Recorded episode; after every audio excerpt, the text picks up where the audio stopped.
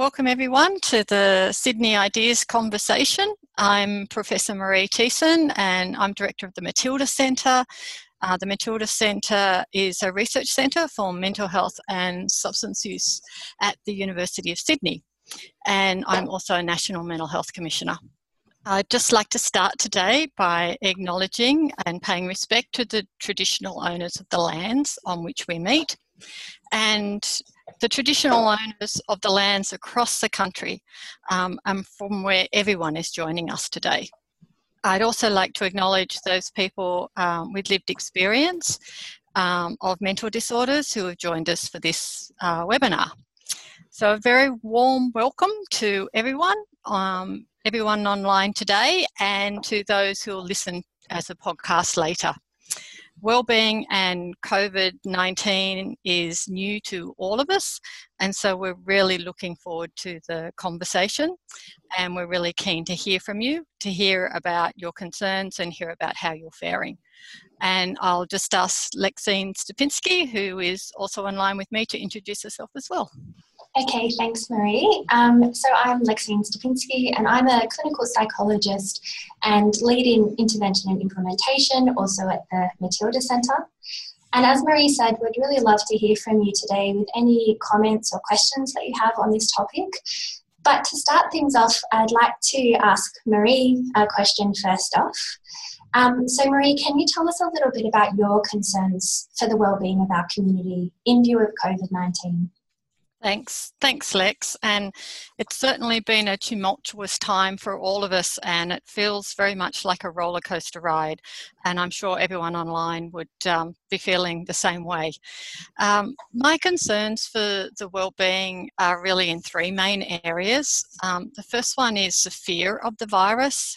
The second one is the impacts of isolation. This is a new phenomenon that we really haven't experienced before, the levels of whole world and whole community isolation from each other.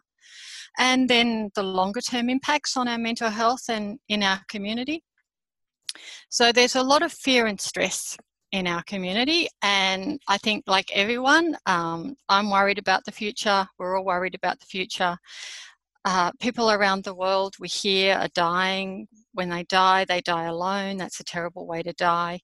And I hear so many people tell me they're all worried about their loved ones, fearful that our way of life has changed, and also really fearful for our health and safety. And just yesterday there was a report out that 7 in 10 Australians were concerned or very concerned about their health due to COVID. So that's most Australians are concerned about this. Also at the same time we have our frontline workers, and a shout out to any frontline workers who are online today who are facing extreme and often unthinkable situations, and it just really does feel like we're all thinking about COVID 24/7. It definitely feels like it to me. So that's really that fear factor that, and the fear and stress in the community, and compounded on top of that now we also have the isolation. Now, we absolutely must, to defeat this virus, we absolutely must physically distance. But I think it's really important and a challenge for our mental health, the physical distancing, because it leaves us more vulnerable. Our usual ways of staying connected have been broken. We all have to get online like we are now. And social isolation, we know, can increase anxiety and depression. So while we are social beings, while we've got the challenges of physical distancing, that means we leave ourselves vulnerable. Now, Australians as a community are doing brilliantly at coming together and protecting ourselves by physically distancing. We just need to make sure we're also socially connecting.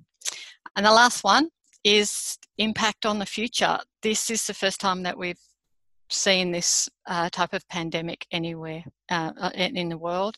We're going to have economic downturn, people are going to lose jobs, and we know that we've got extreme stress. So all of those things coming together, there is a really risk that we will see increases in mental health problems, as happened in particular countries after SARS, and more people needing help. So the pandemic is going to have impacts far beyond the initial battle with the virus. But having said all those things, I think it's also really important that we think about the things that we can do now. What can we do now? What can we do to make things even a little bit better for ourselves and others?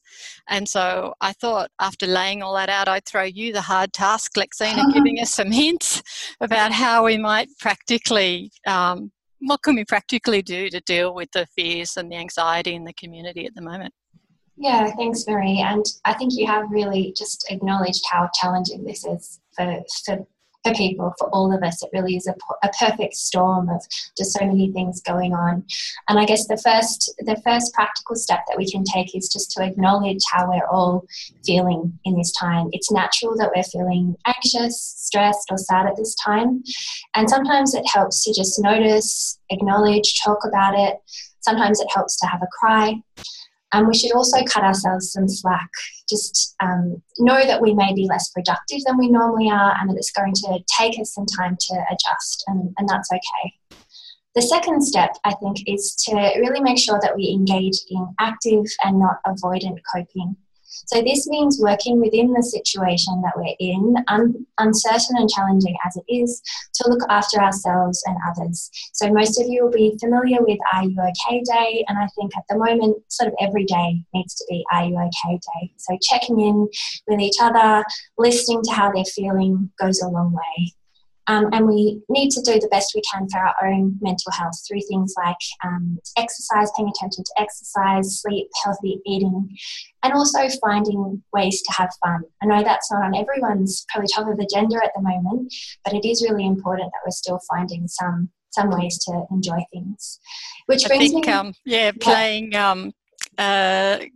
Cards Against Humanity online was my fun last week. Ah. Excellent. Well, that brings me well to the next point, which is finding alternatives.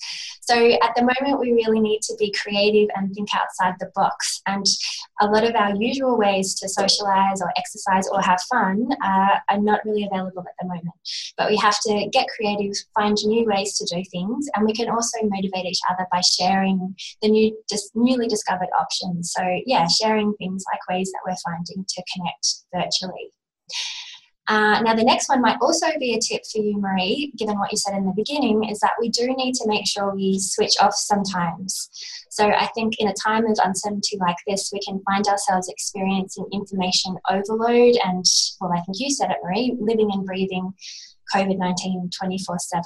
And we need to stay informed, but we also need to take a break sometimes, switch off, take time out from thinking or hearing about COVID-19. So like limiting the amount of time. Exactly. Yeah, limiting and also being selective about the sources that we're getting our information from. Not all information sources are equal. There's obviously some that are more alarmist and so really being selective and choosing reputable sources as well. And finally, and this is just reiterating one of your points, I think, Maree, that we all need to be connecting and reaching out for help and encouraging others in our networks to reach out. And being aware that there are many resources available, online resources, for example, telehealth resources that can help us to develop coping strategies to prevent problems from snowballing. So speaking of reaching out, we'd like to now spend some time addressing some of the questions that people have sent in to us about managing wellbeing at this time. And a question that a lot of people are wondering about, I think, Maree, is work-life balance. So people are often juggling multiple roles, simultaneously looking after kids, homeschooling them while working from home.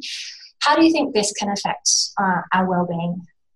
So yeah, look, the juggling the multiple roles, this really came home to me yesterday with a release of a report out of the UK showing that in terms of mental health and wellbeing across the UK countries, people who were juggling both family responsibilities, young kids, trying to work, and also working under pressure of uncertainty about their future financial security, they were the ones that were faring the worst with their wellbeing. So it really, as you said, that idea about the perfect storm of many factors. there is just not going to be always an easy answer. I know I've had people who have had to do Zoom within cupboards just to actually find a quiet space in their house where they could participate in meetings. So there's not going to be an easy answer, but I think definitely if you can, splitting up space in your house where there's workspace and there's recreation space, that does help, because that allows you to switch off and switch on as you're switching from your work and your home life.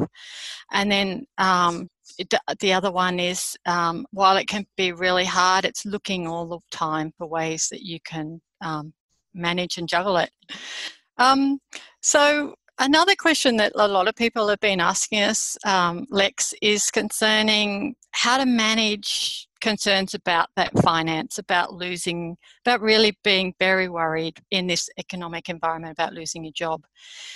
Is there some ways that people can deal with that intensity of anxiety and stress? Yeah, it really is so understandable that many of us are feeling anxious, stressed, or even panicky with the current situation as it is, and as it continues to unfold.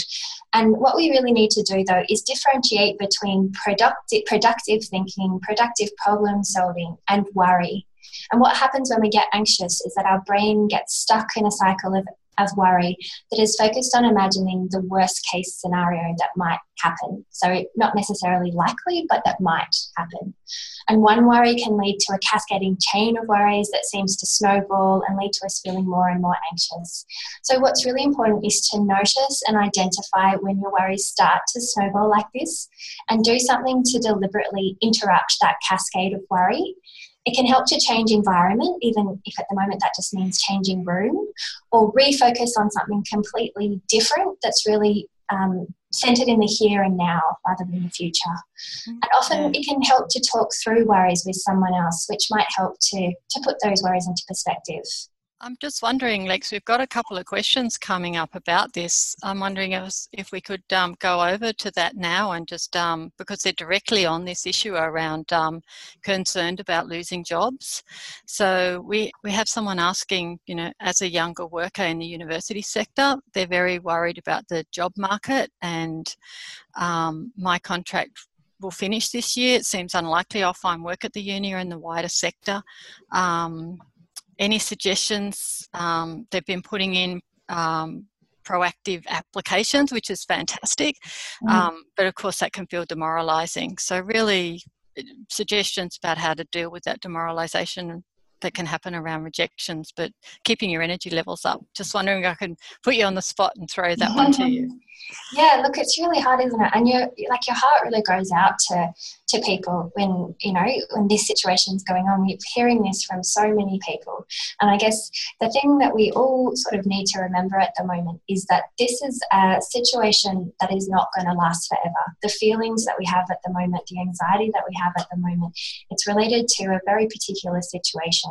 And to a degree, we've sort of got to weather the storm. Now, I guess the tips that I was talking about before, in terms of really trying to make sure that you don't, I guess it's realistic to worry about things at the moment, but sometimes we can catch those worries spiralling out of control and really going beyond maybe the situation and really catastrophising things. So staying on the lookout for when that starts to happen, and as I said, trying to switch back to another, refocus on something else, focus on this, like this person has said, really being proactive and looking at what can I do in this situation, what steps could I take to make it a bit better. And this person's been really inspiring in terms of really being proactive, and it sounds like doing everything that they can to put themselves in the best possible situation given a really tough situation. Yeah. I guess the other thing, sorry, just to finish on that I want to mention is that if you do find that your worry is becoming really overwhelming or stopping you from being able to get on with things, also maybe causing sleep problems or really having trouble concentrating, then it's important then to think about whether you might need some extra support. And we do know there are really effective strategies out there that can help people manage the thinking patterns and behaviours that fuel anxiety. Just while we're quickly on it, one other small one, that's come through in the questions, but also related to work and that life-work balance is finding it hard to keep the office hours. Can't get motivated in the mornings, but then end up working at night. Boy, can I relate to this one. I feel less productive and then feel bad about myself. How can I structure my day to my best and feel like I'm doing a good job? And I think that structure in that one, embedded in the question, is really the important thing, setting yourself that structure. One thing that's really helped for me is putting a very significant difference between where office is in my house and where life is in my house. So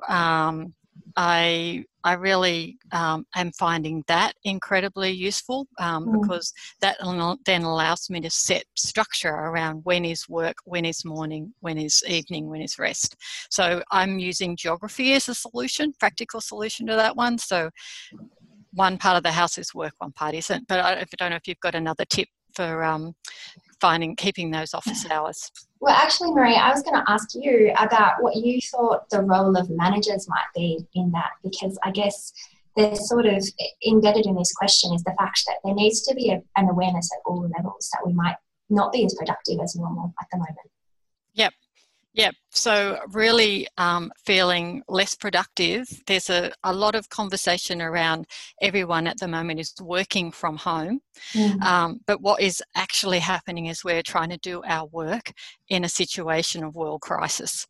So often with kids and often with many competing mm-hmm. demands. So it's, I think, as you said earlier, cutting yourself a little bit of slack that maybe you are going to have days where you're going to feel less productive. Yeah. Just now, picking up on that, I did have this actually, we'll get back to our questions, but one person said, is it okay to be enjoying this challenge? I don't have any paid work, but it's been time to address long-awaited projects. There have been a few stories coming out of people. I saw on the news the other night about a father who had been looking at the positive sides in terms of spending more time working from home, spending more time with family. So yeah, there certainly are people that are finding some silver linings in obviously a really challenging situation. Yeah, and coming out of the recent UK studies, a small proportion, 1 in 10 people, saying that they were finding more time to do things that they haven't been able to do before. And while we're on anxiety, one just came through as well, we were on anxiety, about social anxiety, which was a really great question, I think.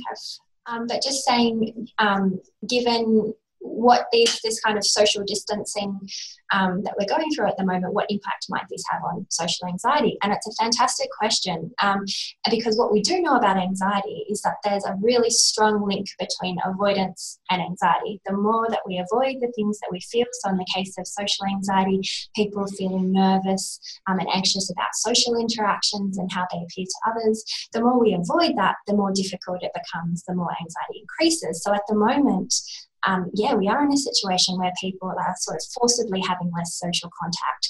So I think a really important thing here is coming back to a point I mentioned earlier about finding alternatives. We can't socialise in the same way, but for people that find themselves prone to shyness and social anxiety, it is important to keep up those social connections, keep practising those social skills, keep those friendships going, even more than ever. It's so important at the moment. So thanks for a great question. Yeah. And can we also say that there's lots of questions coming through and we won't be able to answer them all online, but we'll keep all of them. We'll try and type some answers and give some feedback to people online as well. Maybe one more, Lex, which is, it's a really great question around the difficulty of reconciling the fact that prior to this, we were being told to limit our time, our passive digital time, our passive screen time. Especially kids were being told to limit their screen time. Around kids, I think we just got to cut ourselves some slack at the moment. This is not going to last forever. If the kids are on Zoom a lot, then they're on Zoom a lot. If they're online a lot, they're online a lot at the moment. We've got to cut ourselves some slack around that. But in terms of an adult, this person, and I'm assuming it's an adult, is saying that they're finding it hard to adapt, that finding alternatives has been hard. They have Zoom fatigue and they want to put their phone on silent, but at the same time, you know, they live alone and they need human connection. Yeah, absolutely. And, you know, don't we find that like a full day of Zoom meetings, you sort of come out of it and you really do feel the effects of that. It's very different. So maybe it does come back to that kind of pacing and, you know, making sure we take time for fresh air. You know, you've got to get out at lunchtime. When we're all at home, it does make it a little bit easier to, you know, have a good lunch break, have a walk around the block. And that exercise is really critically important, making sure that you're not just scheduling in Zoom meetings, but you're also scheduling in exercise and outside time. Yeah.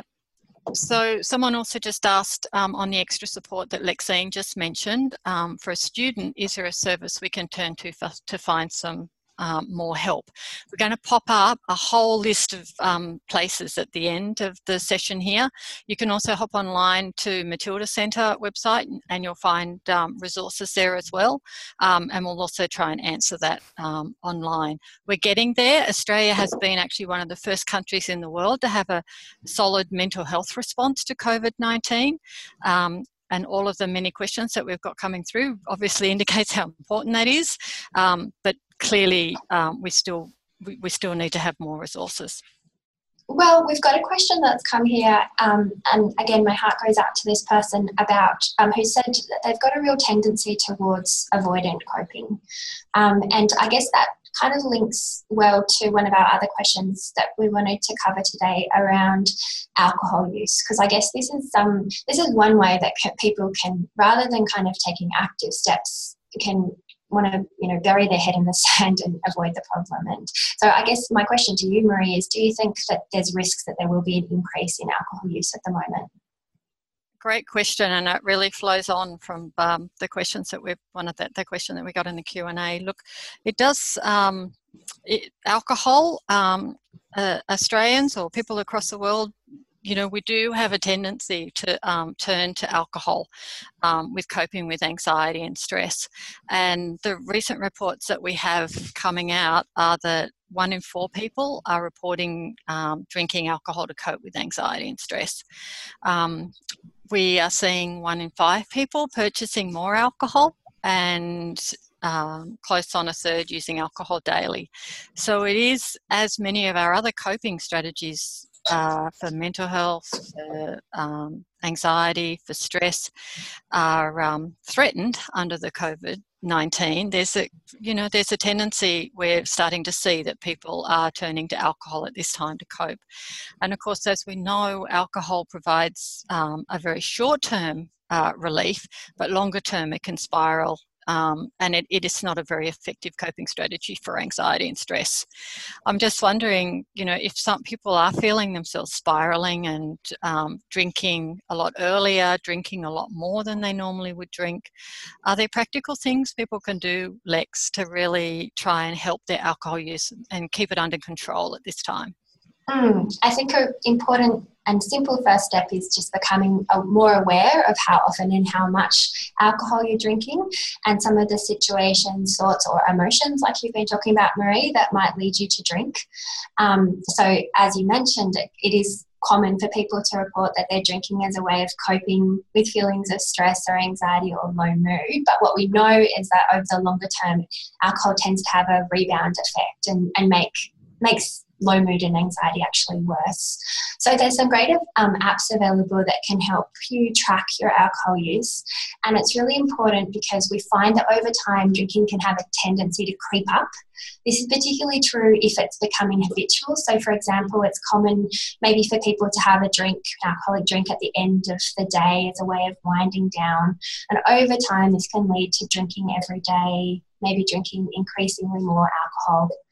Which brings me to the fact that it's really important to have several alcohol-free days per week to help you stay in control and avoid building up a tolerance to alcohol.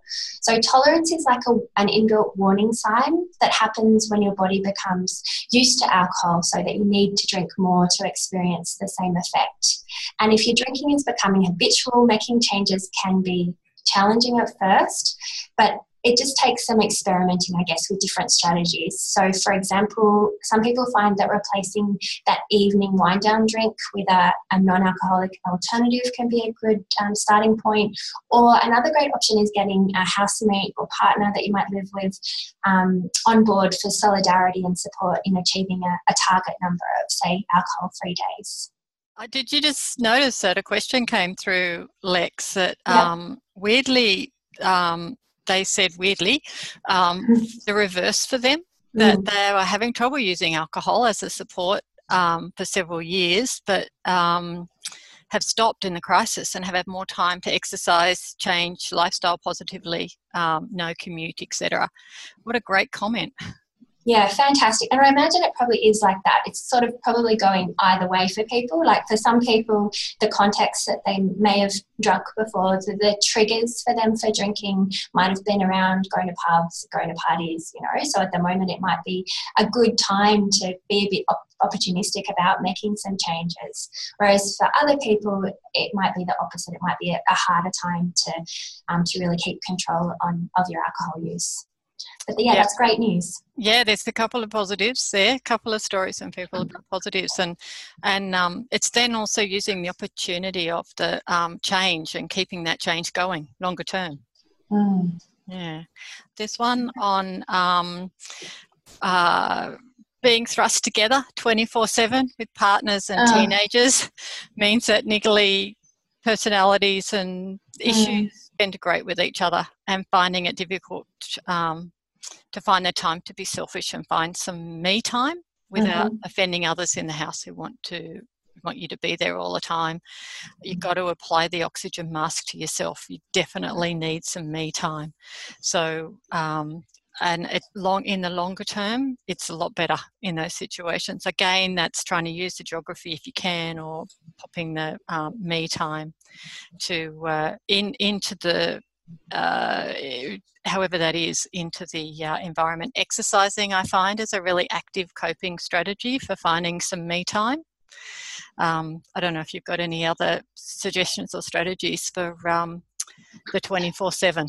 Yeah, I think your first point is just such an important one that we often, particular people, and I've been thinking a lot about health professionals at the moment and, you know, who are under extraordinary stress. And so for health professionals, for parents, for all these people that have additional demands on them, it's so important that we realise that to take time out for ourselves means that we're more effective carers. It means that we're supporting our own mental health, emotional well-being, and that we're going to be better at our jobs and be more able to support those around us. So it's not selfish. It's actually a selfless act to take time to care for yourself. So yeah, I just encourage that person to carve that time out, ask for support to carve it out if need be. Maybe.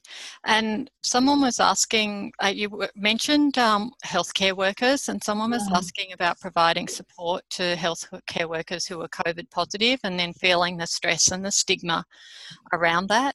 And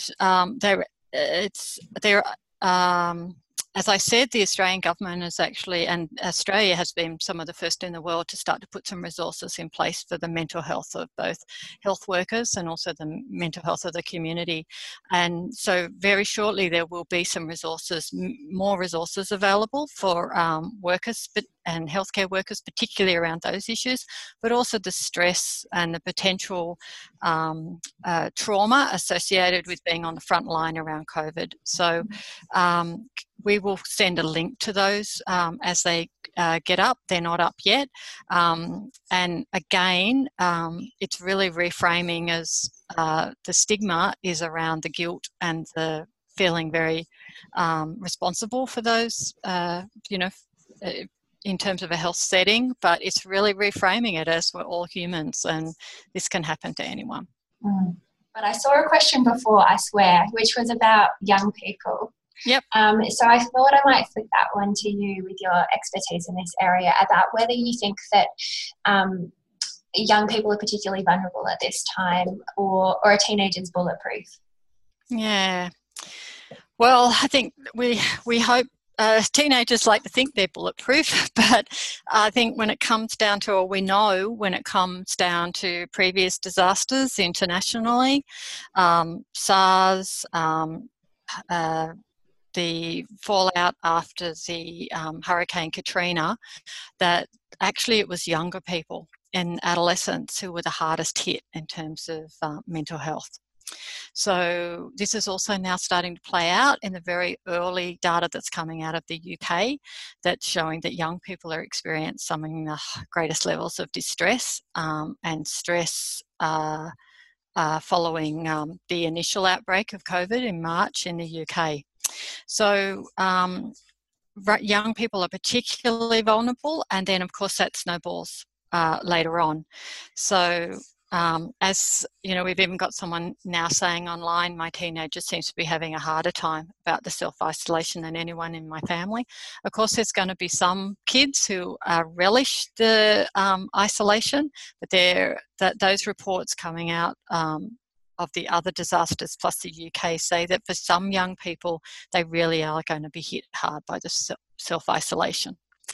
So we definitely need to be responsive, and we really need to be providing resources, and as many resources online as we can. So we've been building evidence-based online resources for young people over many years, and you can pop on the Matilda Centre and see those resources. We've made a number of those resources free over the period and distributing over the period of COVID. So I think it's just really get on and give teenagers as much of the skills and advice as we can now, so that we build up as much support for them so that they are at least buffered against the effects of this. So like I said, get online, have a look at those resources on Matilda Centre. Teenagers, while they really find it hard, they actually also are they're learning machines, and so let's take that opportunity and give them the skills that we can. Someone's just asking us about HSC, so supporting teenagers, so sitting the HSC, and having supported a teenager through the HSC last year, that is incredibly challenging. And now with COVID on top of that, you've definitely got the increased double whammy of both the HSC and COVID. That person's mentioned a lack of sleep is a common characteristic, and lack of sleep, you know, compounding with being highly anxious, and avoidance is a strategy. I think coming back to being active coping, exercise, having and trying to make sure you've got some really solid sleep strategies in place. They're all brilliant things to be doing for a teenager. But I think that first point that you made, Lex, about cutting some slack. I know some universities now are going to be accepting the year 11 marks for entry. So just really testing and understanding that it's going to be a difficult time. Any other strategies around HSC? No, but we've got another interesting, almost more of a comment about someone's written in and said that they're an introvert who's actually quite liking this situation, and the suggestion is that we should be asking more people that are more introverted, and asking them about the ways that they cope and the things that they're doing. And so she's saying that she feels very comfortable alone. She's developed some very good, strong self-care strategies, including exercise. So that speaking, I guess, hearing the voices of people that are maybe more suited to this kind of physical distancing might be a really good thing at this time. Yeah, and capturing, so there are many Australian studies happening at the moment to try and actually capture what strategies people are using to cope in these. So one, acknowledging that it can be challenging for people, and we know that the social isolation can lead to increased anxiety and depression, but then it's also important to understand what strategies people are using in this very unknown. So thanks for sharing that, and again, we are trying to bring together the research studies that are happening both nationally and internationally so that we can actually learn what for now and for potentially the future. What are the ways that people cope? So definitely that question has some great strategies in there that we could be collecting. So just a comment, or a question actually, a broader question someone's asked, is it just me or are people also having difficulty concentrating on uni work during this time, even though I technically have more time?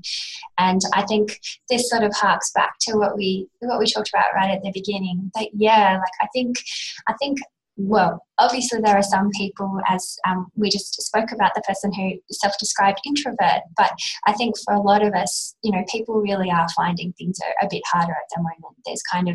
There's you know, those worries that you've got about the future, about what's happening, there's the uncertainty, and so I do think it's very, very common to have less capacity to concentrate on what we need to be doing at the moment. Do you have anything to add to that, Maree? No, I think you're right that we've got the added cognitive load, and I think the way that we talk about it is very important, that we are thinking about this as working constantly as working from home, whereas the framing is actually we're trying to do some work, some productive work in the face of a global crisis where we are concerned, where we do have the load of worrying about our health. If 1 in 7 Australians are very concerned about their health, that is going to take some mental energy. And some of the strategies that we've been talking about is trying to take that and make sure it isn't happening 24/7, that you put that in a particular time of your day, or you use strategies to contain that so that when you are working, even if it isn't as many hours as you normally work, you've got time, you've got some headspace to do that. One of the things we're asked here it's difficult to say no to requests for catch-up Zoom, FaceTime, Skype chats, particularly when you don't have anything else to do, and finding it difficult to politely decline to participants. So there are a lot of great strategies for politely declining without actually saying no. And I'm just wondering, Lex, if you wanted to give a few of those strategies to this person. I'm thinking I like this person's idea of politely just declining some Zoom requests. I might take it on board myself. But yeah, I think sometimes we're not assertive about our situation because we presume that someone is not going to be accepting, and often that assumption might or might not be accurate. So I guess the first thing that I would say is to test it out to this person. I guess you're clearly coming from a perspective where you want to politely decline, and I think we've talked today about the kind of like the internet overload of computers all day, so perhaps it's about politely explaining to the person, I've already had several Zoom meetings booked in for that day. I find that I get quite headachy if I have more than X number, so would you mind if we did it next week instead? I guess that would be one of the strategies that I might try, but it's really just about testing out what works for you and not assuming that the person is going to react when you're not actually sure, actually finding that out. Yeah, that not assuming. Really, really important. So we've got time for a couple more questions before we have to close off. But one of them here I think is really important about the roller coaster ride that this can be. They're saying that I cope well for 2 or 3 days, but then every 3rd or 4th day I find I'm quite teary and normal functioning is hard. How do I know whether this is a typical response in the circumstances driven by how tiring it is to remain positive, or whether it's indicative of needing more professional help?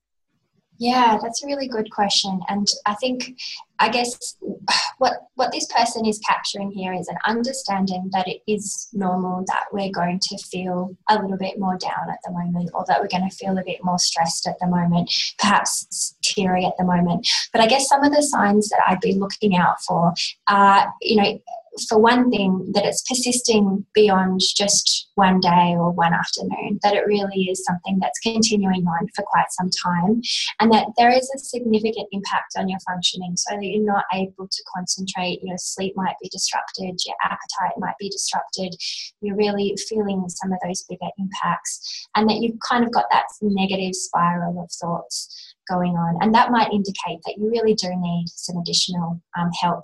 But having said that, I guess really, we can all benefit from learning some coping strategies. So I would encourage anyone who's feeling down to have a look at some of the resources that are available online. A lot of the strategies are just really simple, you know, common sense even strategies, but that can just help you to be able to manage that, you know, the emotions that we all are sort of confronting at the moment, and to do that in a more proactive way. Maybe even just mentioning that there are now telehealth is available and is much more broadly available. So psychologists and mental health professionals are able to provide telehealth services for people, so that if you are feeling, as you say, there's no problem with reaching out. It doesn't hurt anyone to have either a brush up or to have skills in these areas. So if you are, as you said, seeing it start to spiral, then there's absolutely no harm, and you can find psychologists online, go to resources, go to online resources. Those, I wouldn't hold back in reaching out. Absolutely. And what we're going to provide at the end of today's session, so I guess what we've, as Maree says, it's so important to reach out. So what we've done is put together a whole bunch of resources that Maree can talk through in terms of how you might go about doing that. There are COVID-19 mental health resources, and we'll keep updating those both on the Matilda site and Sydney Uni sites. There's resources for children and youth, and crisis support services. So if anything that we've talked about today has made you feel distressed and wanting immediate support, then please reach out to those crisis support services. In terms of substance use assistance, there's some amazing resources there, both online help resources, and Positive Choices has the online resources for young people that I was talking about.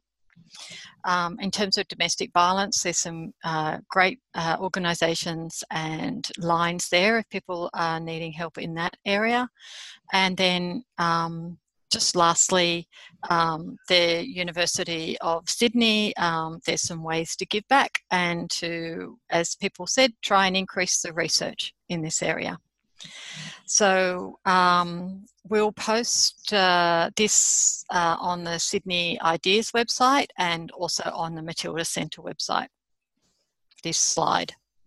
And we keep adding to it, and please throw your questions in, because the more we know, the more areas, the more information we have about the gaps, the more areas then we can add.